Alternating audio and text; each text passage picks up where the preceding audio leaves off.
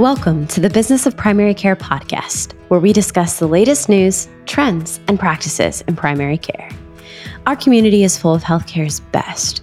From physicians to CEOs, you will hear from brilliant minds on topics ranging from value based care to the latest in healthcare tech.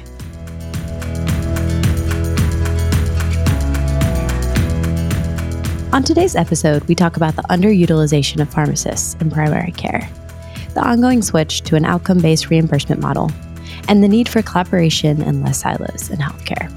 Our host for today's discussion is Katila Farley. Katila is an experienced healthcare executive. As a registered nurse, her professional experience includes 18 plus years in healthcare, with over 15 plus years in healthcare management. She is certified in value based care and skilled in ACO, risk, care coordination, care transitions, and all aspects of managing and growing a medical practice, both small and large. And as you'll find in this season, she's full of insight, passion, and kindness. Today, we welcome Dr. Kevin Ban, the Chief Medical Officer of Walgreens, and Dr. Clive Fields, the co founder and Chief Medical Officer of Village MD. To begin the discussion, our guests share a little bit about the partnership of Village MD and Walgreens. Let's dive in.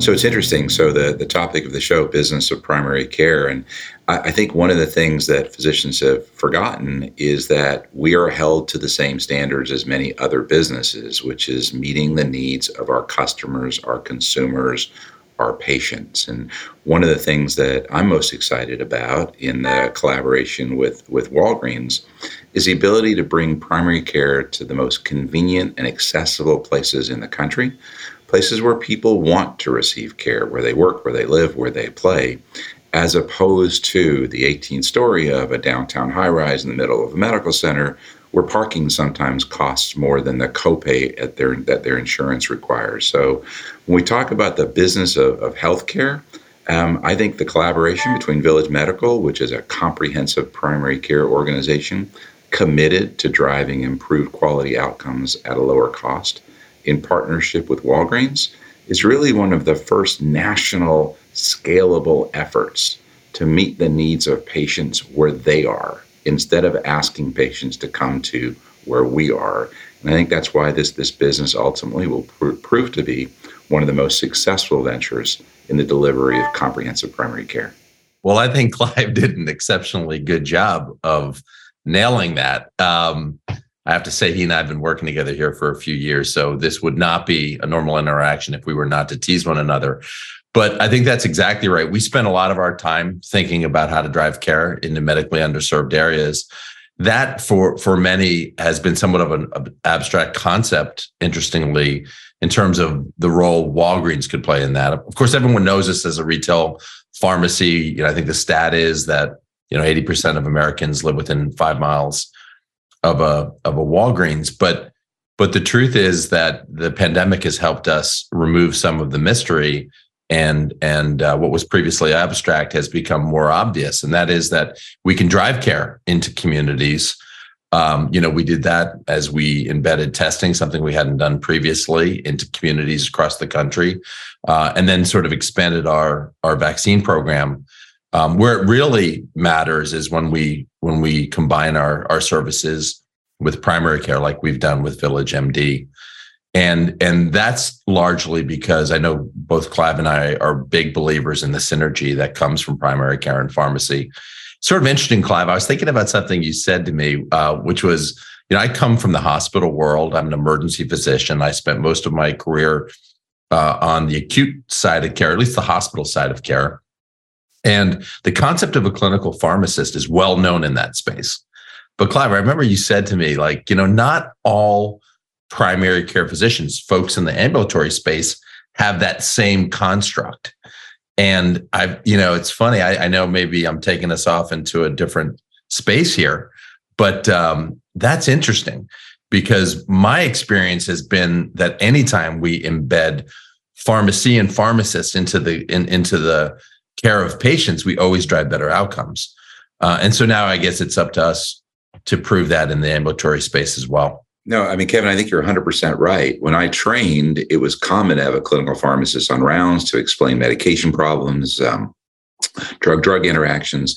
That's almost unheard of in a primary care setting where the vast majority of medications are written in the first place.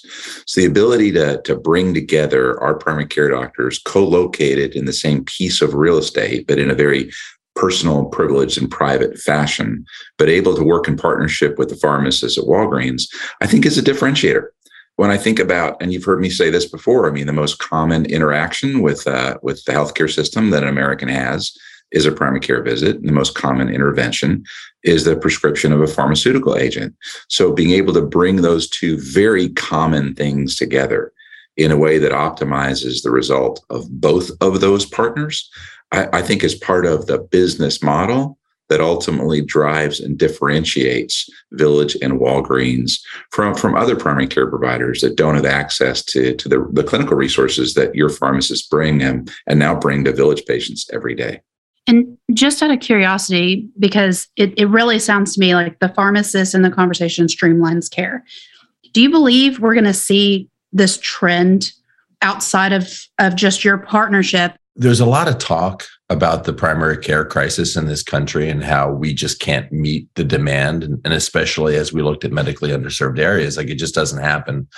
And I think the thought that we might somehow fix that problem by training more primary care doctors or having more nurse practitioners or physician assistants is um, is inaccurate. It's empty. You know, everything is a collective realization at a certain point where we all together at some point go, oh, there's an aha moment. You know, we're going to have to rethink this problem. And that is the C note I'm beginning to sense. These things take time, they don't happen overnight, especially in healthcare.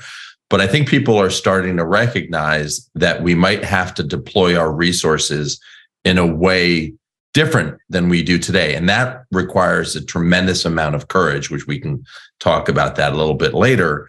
But we need to look at, you know, what are the resources that we have and how might we deploy them differently so that we can provide people with care. And I think maybe one of the most underutilized resources that we have in this country is our use of pharmacists. Uh, they are, um, aside from being embedded in community and, and and deeply connected to people, right, which is amazing and important. They are also exceptionally well trained, and to have them exclusively dispense medications and work on things that are bureaucratic and don't lead to better patient outcomes is craziness so I think there's a great opportunity here. And it comes just like when there's crisis comes opportunity. And the opportunity will be that we will begin to get rid of some of those bureaucratic roles that we play. We will dispense less directly and maybe centralize that process so that our pharmacists can can do things so that they can do things of high value right that only they can do and that they do exceptionally well i think that they are very good they are the experts in medication and medication therapy management, uh, better than any doctor I've ever known in terms of understanding drug drug interaction, understanding how to deprescribe something that physicians in general don't know how to do. And to really make sure that people are on the most optimal medications. But then there's so much more that we can do beyond medication therapy management. And we intend to do all of that. Yeah, Katila, I, I, couldn't agree more with Kevin. I'm thinking a little bit about your question: How did this happen in the first place? And you know, we talk a lot about silos of healthcare, and primary care doctors are not immune to that. We created our own silo, as did our specialty colleagues and hospitals and, and our pharmacists. And as we move towards integrated clinical and economic outcomes, those silos are coming down. And the removal of those silos between pharmacists and primary care, I think, is just an absolute necessity. They should never have been siloed separately in the first place. And the fact now that we are tied together in terms of quality metrics, outcome metrics, patient satisfaction, drug medication adherence and compliance, things that primary care doctors assumed weren't their responsibility, but are now on their clinical scorecard. And we're recognizing the need for help and in all honesty, I think the pharmacists recognize that they need help too in making sure that their patients are taking medications that are prescribed at the appropriate dose at the appropriate time. So ultimately, this move to what many people, people call value based care, I like to think of as outcome based reimbursement, has taken down the, the barriers um, that kept everybody in their own economic business silo and have us now working together much more as a team. And certainly being able to team up with pharmacists, like the experience I had as a trainee in a hospital, is something that we continue to drive in the outpatient setting. And, and in all honesty, we continue to find lots of clinical areas where pharmacists can be helpful in bringing their unique skill set to drive a different outcome.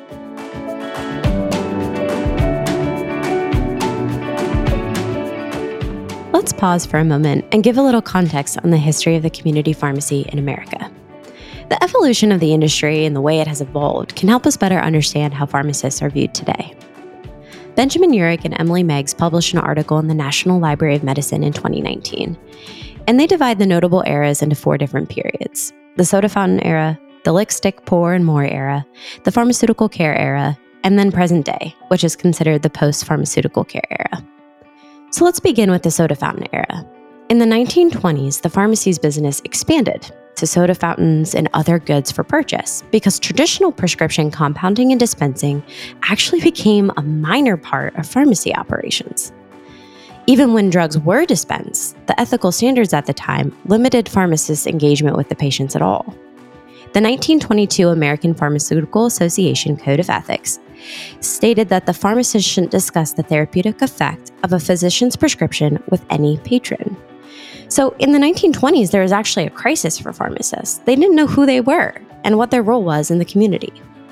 But this all changes in the lick, stick, pour, and more era, which is from 1950 to 1979, when the level of education for pharmacists increases and their responsibility as a result went from just dispensing medication to also include patient care services. This was a huge cultural shift that some argue is still persisting into the 21st century. It was also during this era that the first pharmaceutical center was created by Eugene White. And this was the place where customers were really replaced with patients. The change was also reflected in the 1969 revision to the Code of Ethics, which referred to a pharmacist's duty to his patient in the very first section.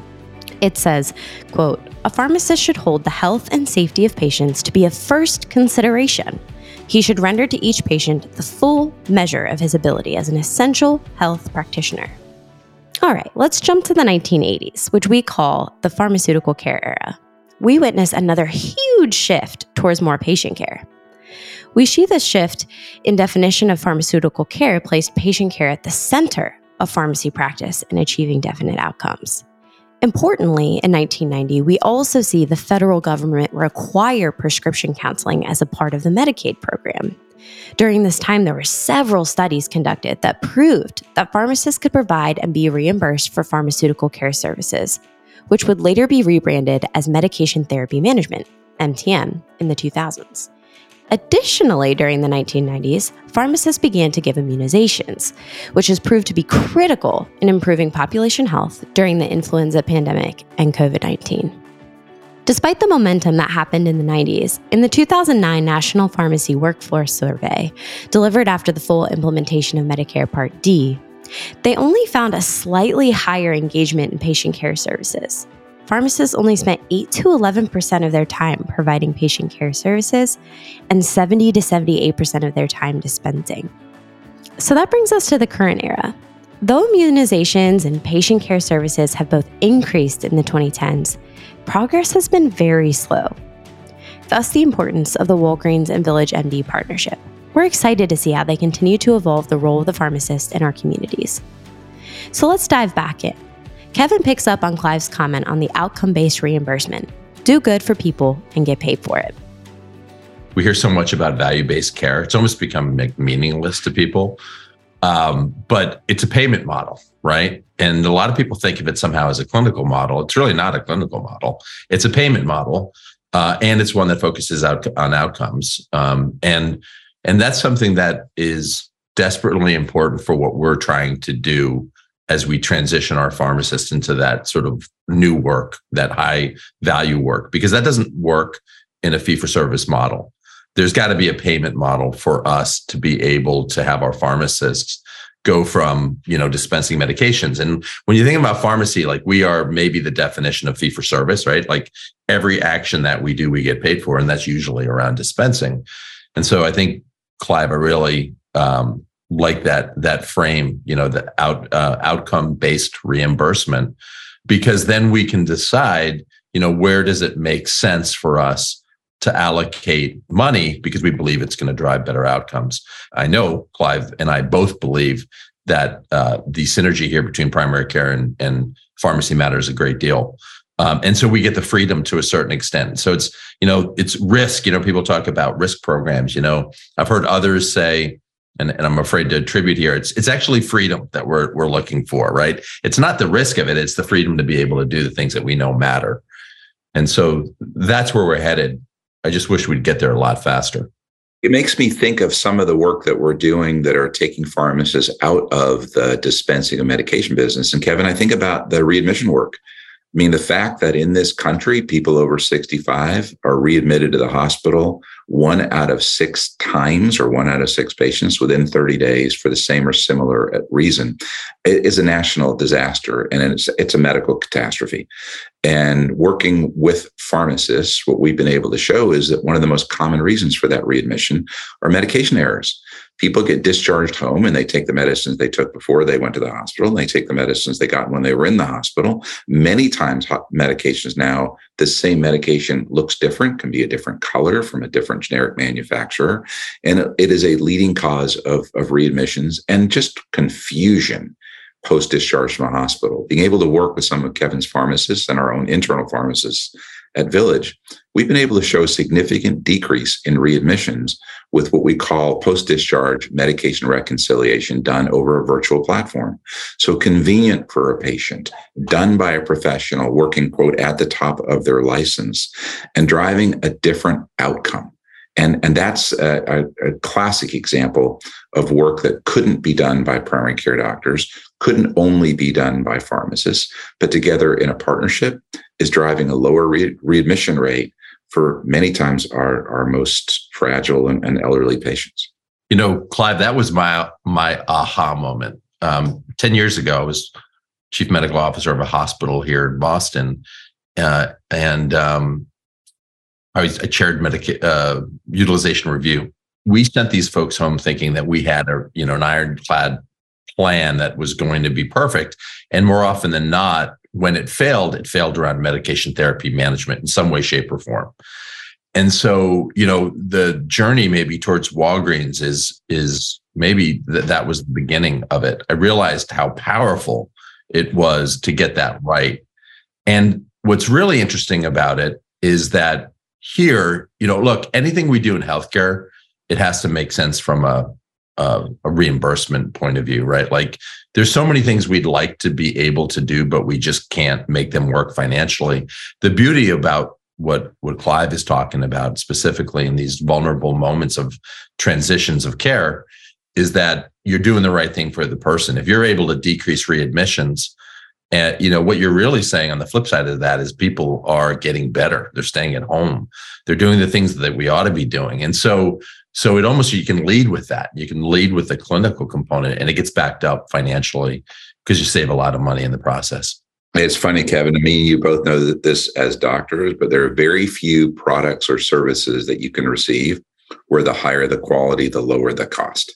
And healthcare is one of those. I mean, if you buy a higher quality car or refrigerator or suit, you pay more for it.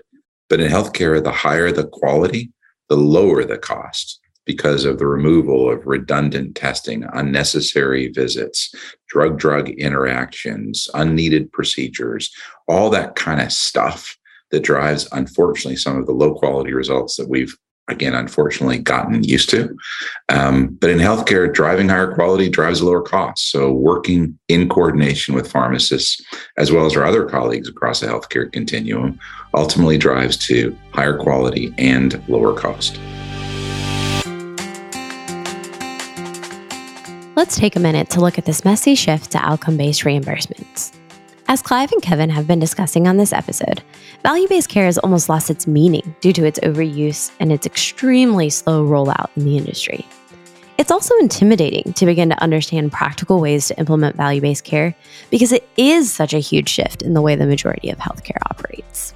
So, we want to take a moment and point out that this partnership between Walgreens and Village MD is an excellent example of working towards a value based care model, specifically some of the aspects detailed in a framework by authors Teisberg and Wallace. Though they outline a much more extreme shift, we see Village MD and Walgreens paving the way forward in delivering more integrated care at a clinic level. So let's take a look at it. Their framework begins with a health organization identifying a segment of patients who have a shared health need.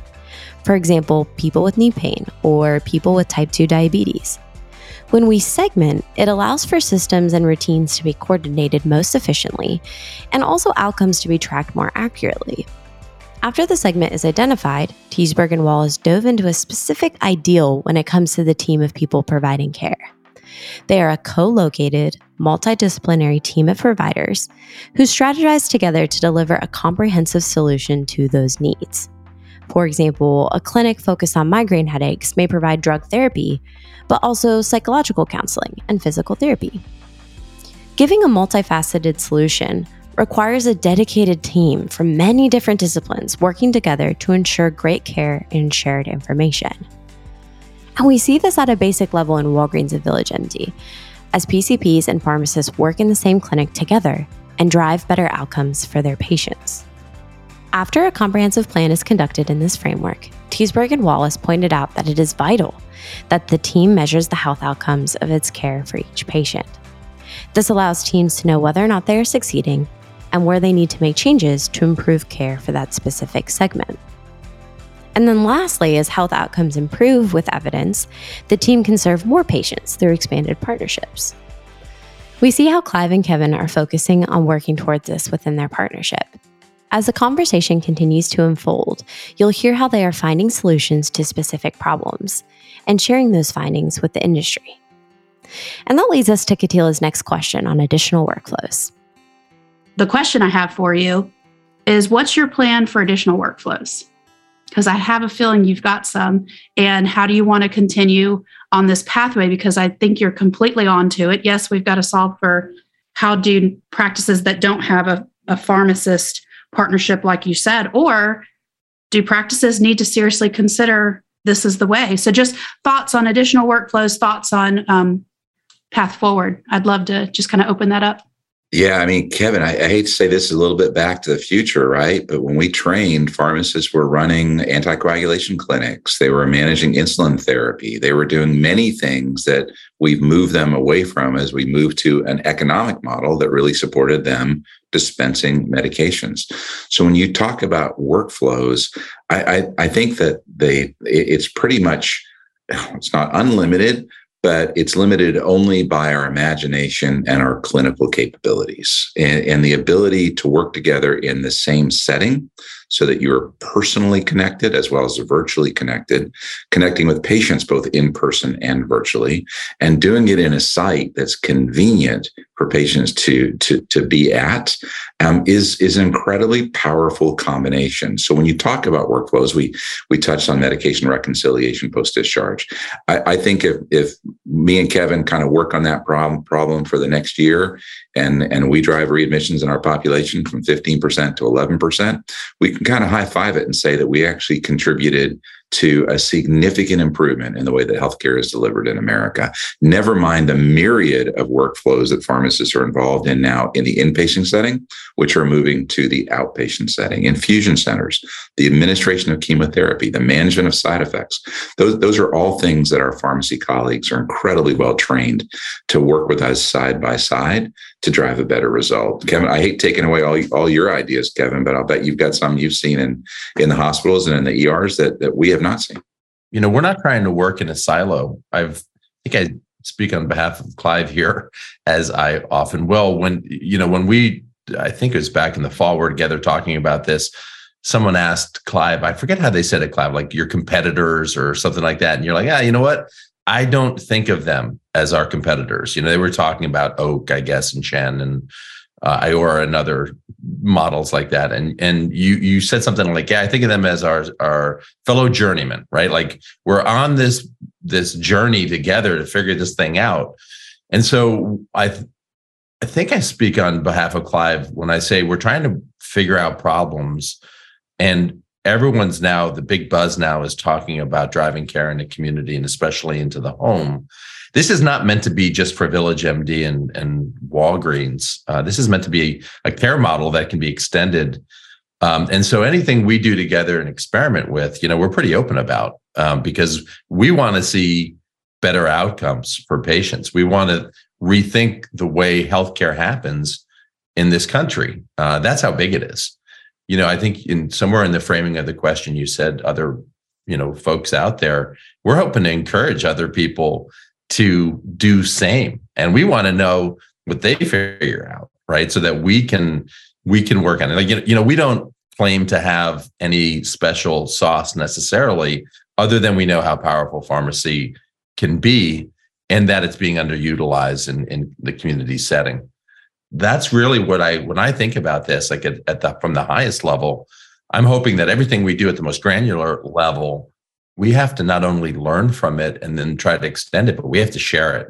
And let me tell you, we do get down in the weeds. We have to get down into the weeds. And and I think overall, what I would say about it is just start with something that matters, like solve a problem that matters, and then just you know wash, rinse, repeat on it, you know, like bolt onto it. What else can we be doing and, and how can we do that better? So I think that there is a lot that our pharmacists can do. Uh, one of the things that you were talking, Clive, I was thinking about is like you need regulatory support as well. You need reimbursement, you need re- regulatory support, you need for those institutions to recognize that this is a better way of delivering care and then to get the support to get it done. Um, so I, I think, you know, sometimes certainly Clive, you and I really focus on the clinical part of it. But the big picture here is that it doesn't happen in a vacuum. There needs to not only be a, a reimbursement model, which now I feel like I've mentioned too many times, but you need regulatory support, you need institutional support, and and you need the status quo to recognize that that doesn't work anymore to a certain extent and what role can they play in it? I don't think of this as a zero sum it does this does not have to be a zero sum game. This should be like hey what role can i play in that? And those are the types of conversations we want to have with other providers with healthcare systems with payers um, so i think all of this foundation is important for a podcast entitled The Business of Healthcare, there is something unique about the business of healthcare. And that is if, if we come up with something that's really good and helps our business, we publish it in papers for everybody in the world to read because we actually don't have any um, interest in having a unique solution that can be applied to patients outside of our own. So if you think about it, I remember talking to somebody once and they'd come up with a different way to, to kind of manage sepsis. And sepsis is a leading cause of death in our hospitals. And so they wanted to know how they could patent this workflow so that they could be paid every time that somebody used it. And the answer was, that's not what we do in healthcare. We actually write a paper in the New England Medical Journal and share that workflow with everybody so that people can actually apply it to their business, but not uniquely just to our business. So, and Kevin makes a, a really good point that, that our goal is to identify a meaningful problem, add a, and, and show that there is a meaningful solution that we can drive a different result with, and then share that with everybody else in the same space, hoping that they have the same success. Absolutely. And I think one of the biggest regulatory moments was the ability to conduct telehealth. I remember running practices and interviewing pharmacists, and there was no reimbursement, and all of this was years ago. But the fact that that was a step forward and then maintaining those and not stepping back and uh, HIPAA laws and all the laws that are meant to protect and have good good reason, I think sometimes get in the way of of us being able to be nimble and and and really get to that patient. So that to me is very exciting, and I I love that you are both pushing for that, and uh, please continue to do so. A question I have: How do your pharmacists feel? I'm just talking with a few of them. Are they? I've heard a little bit of both just from friends. Now we have to give flu shots where, you know, how, what's their perception of the idea of being able to really broaden their scope? I'm just curious. Yeah, I'm uh, the honest answer to that is our pharmacists right now have their hands full, right? And and they are concerned about um, the next incremental thing that they have to do. Um, you mentioned flu shots. Uh, it could be COVID shots, could be testing. What straw here is going to break this camel's back? And so um, I'm, I'm glad you brought it up because I'd like to just speak straight to it. It is our job, the leadership uh, at Walgreens, to make sure that we are creating the bandwidth so that our pharmacists can drive these higher value services. Okay. What do I mean by that? Let me be more specific because I think otherwise it's like one of those things that's said, but there's really no rubber on the road. We are going through a process right now where we are centralizing the fill dispensing of many medications so that our pharmacists don't have to do that. Okay. We're doing that across about 2,000 stores right now with the intention to do it in more and more, and then to expand which medications we can do that for. When we do that, we that means that our pharmacists don't have to fill that med, and it it frees up bandwidth. Bureaucracy, the bureaucracy that they deal with. We're taking a really close look at how do they spend their time, the phone calls that they have to make, the pre-authorizations. And I know that just as I say that word, Clive will have a seizure um, you know, all, remove like wick away that work that need not be done by a pharmacist. And then the technology, right? Like we have to get our technology right so that that's removing work and we're creating space. So this is really important. You know, before we can ask our pharmacists to add yet another thing, we have to make sure that we're, we're creating space, that we're removing work that they don't have to do. Um, and and what do I think that leads to? you know, when you look at what makes someone really happy in the workplace, you know, first of all, there has to be a certain amount of mission around it. We have that in healthcare in in droves, so that there's no problem there. And then, you know, people really want to get good at what they do, and they don't want barriers. Um, so they they you know as much as possible don't micromanage them and let them do the work that they really that they went to pharmacy school for and so I think what we're really doing here is creating a better work environment, a place that people can show up and be excited about. You know, that's really what I think ultimately matters here is that by driving or, or removing the work that um, really uh, doesn't add as much value as we'd like and replacing it with high value work, like all the things we're discussing, uh, ends up being a better work environment and people feel more connected to the types of outcomes they're driving. Thank you for that. That's incredible. I, have been wondering as I listen, Dr. Fields, um, any any addition to that or? No, I, I mean the answer is is that uh, the primary care doctors are working really really hard today, and pharmacists are working really really hard and we need to have them working really really hard on the things that only they can do. And that doesn't mean filling out pre-authorizations and and doing insurance verifications and figuring out what networks people can be referred to. And the sooner we get rid of all that work none of which either me or Kevin went to medical school and excelled in the better off everybody will be. And i know there's there's work in legislation right now on pre-authorization and there's bills being considered. Um, since dr ban said you might uh, go crazy hearing pre-auths i was curious if you have any any thoughts on any of that or you want to elaborate on that at all. I, have seen it. So I, I have to tell you pre-authorization was put in place as an economic measure to drive people either to no drug or to a different drug many times. Working with our pharmacy colleagues i don't think there's anybody better positioned to make what a decision about what the right drug is than the doctor and the pharmacist. And given that the economic motive is now through reimbursement or through outcome-based reimbursement the economics have really been driven back to those two professionals it feels like we're we're at an inflection point where pre-authorizations are really losing their value. You know, it's funny. I used to early in my career have to get pre-authorizations for a mammogram, but they were never ever turned down. So 100% of the authorization requests would go through. And at some point, you have to look at an insurance company or a government entity and say, if the answer is yes, 100% of the time, then why do you ask the question? And we have similar issues in the area of pre authorization, where I may be asked to pre authorize a $5 generic drug because it's being used in a way that whoever reviewed that script didn't believe was appropriate. If that decision has been made by a trained physician in partnership with a pharmacist, I'm just not sure anybody should be questioning those decisions.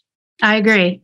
That is fantastic to hear. Please keep putting pressure on that one.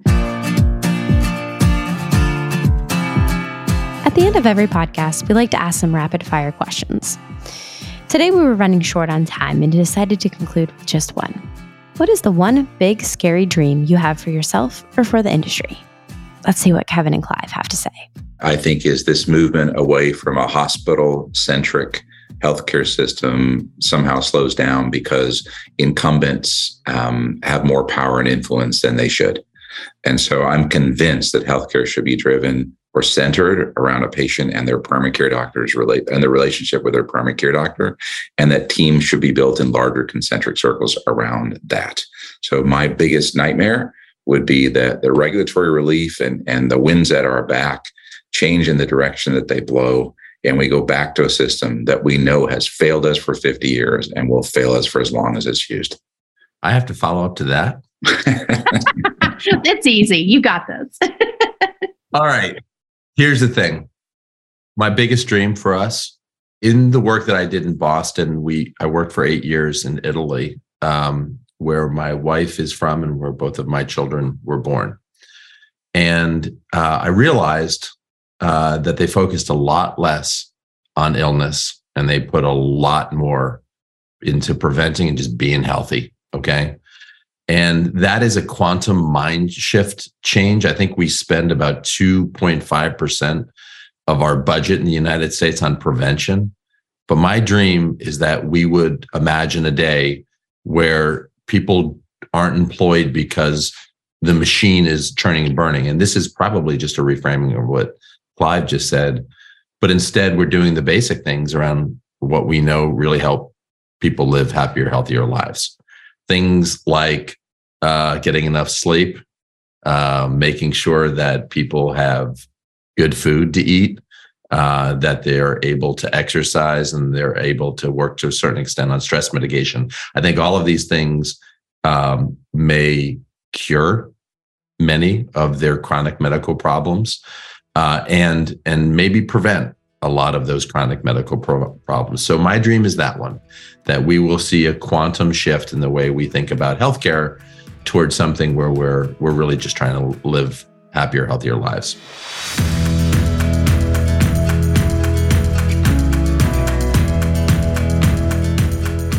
Thank you for listening to the Business of Primary Care podcast. We are honored that you've chosen to be a part of this community.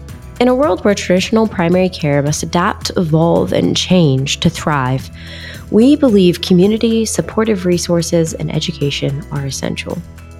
We are committed to finding answers and a better way forward. You can expect us to provide you with the latest news, trends, and best practices so that you can win in the business of primary care. If you haven't yet, please subscribe to our newsletter at businessofprimarycare.com and follow us on LinkedIn. If you enjoyed today's podcast, please leave us a review and be sure to subscribe to get new episodes wherever you like to listen.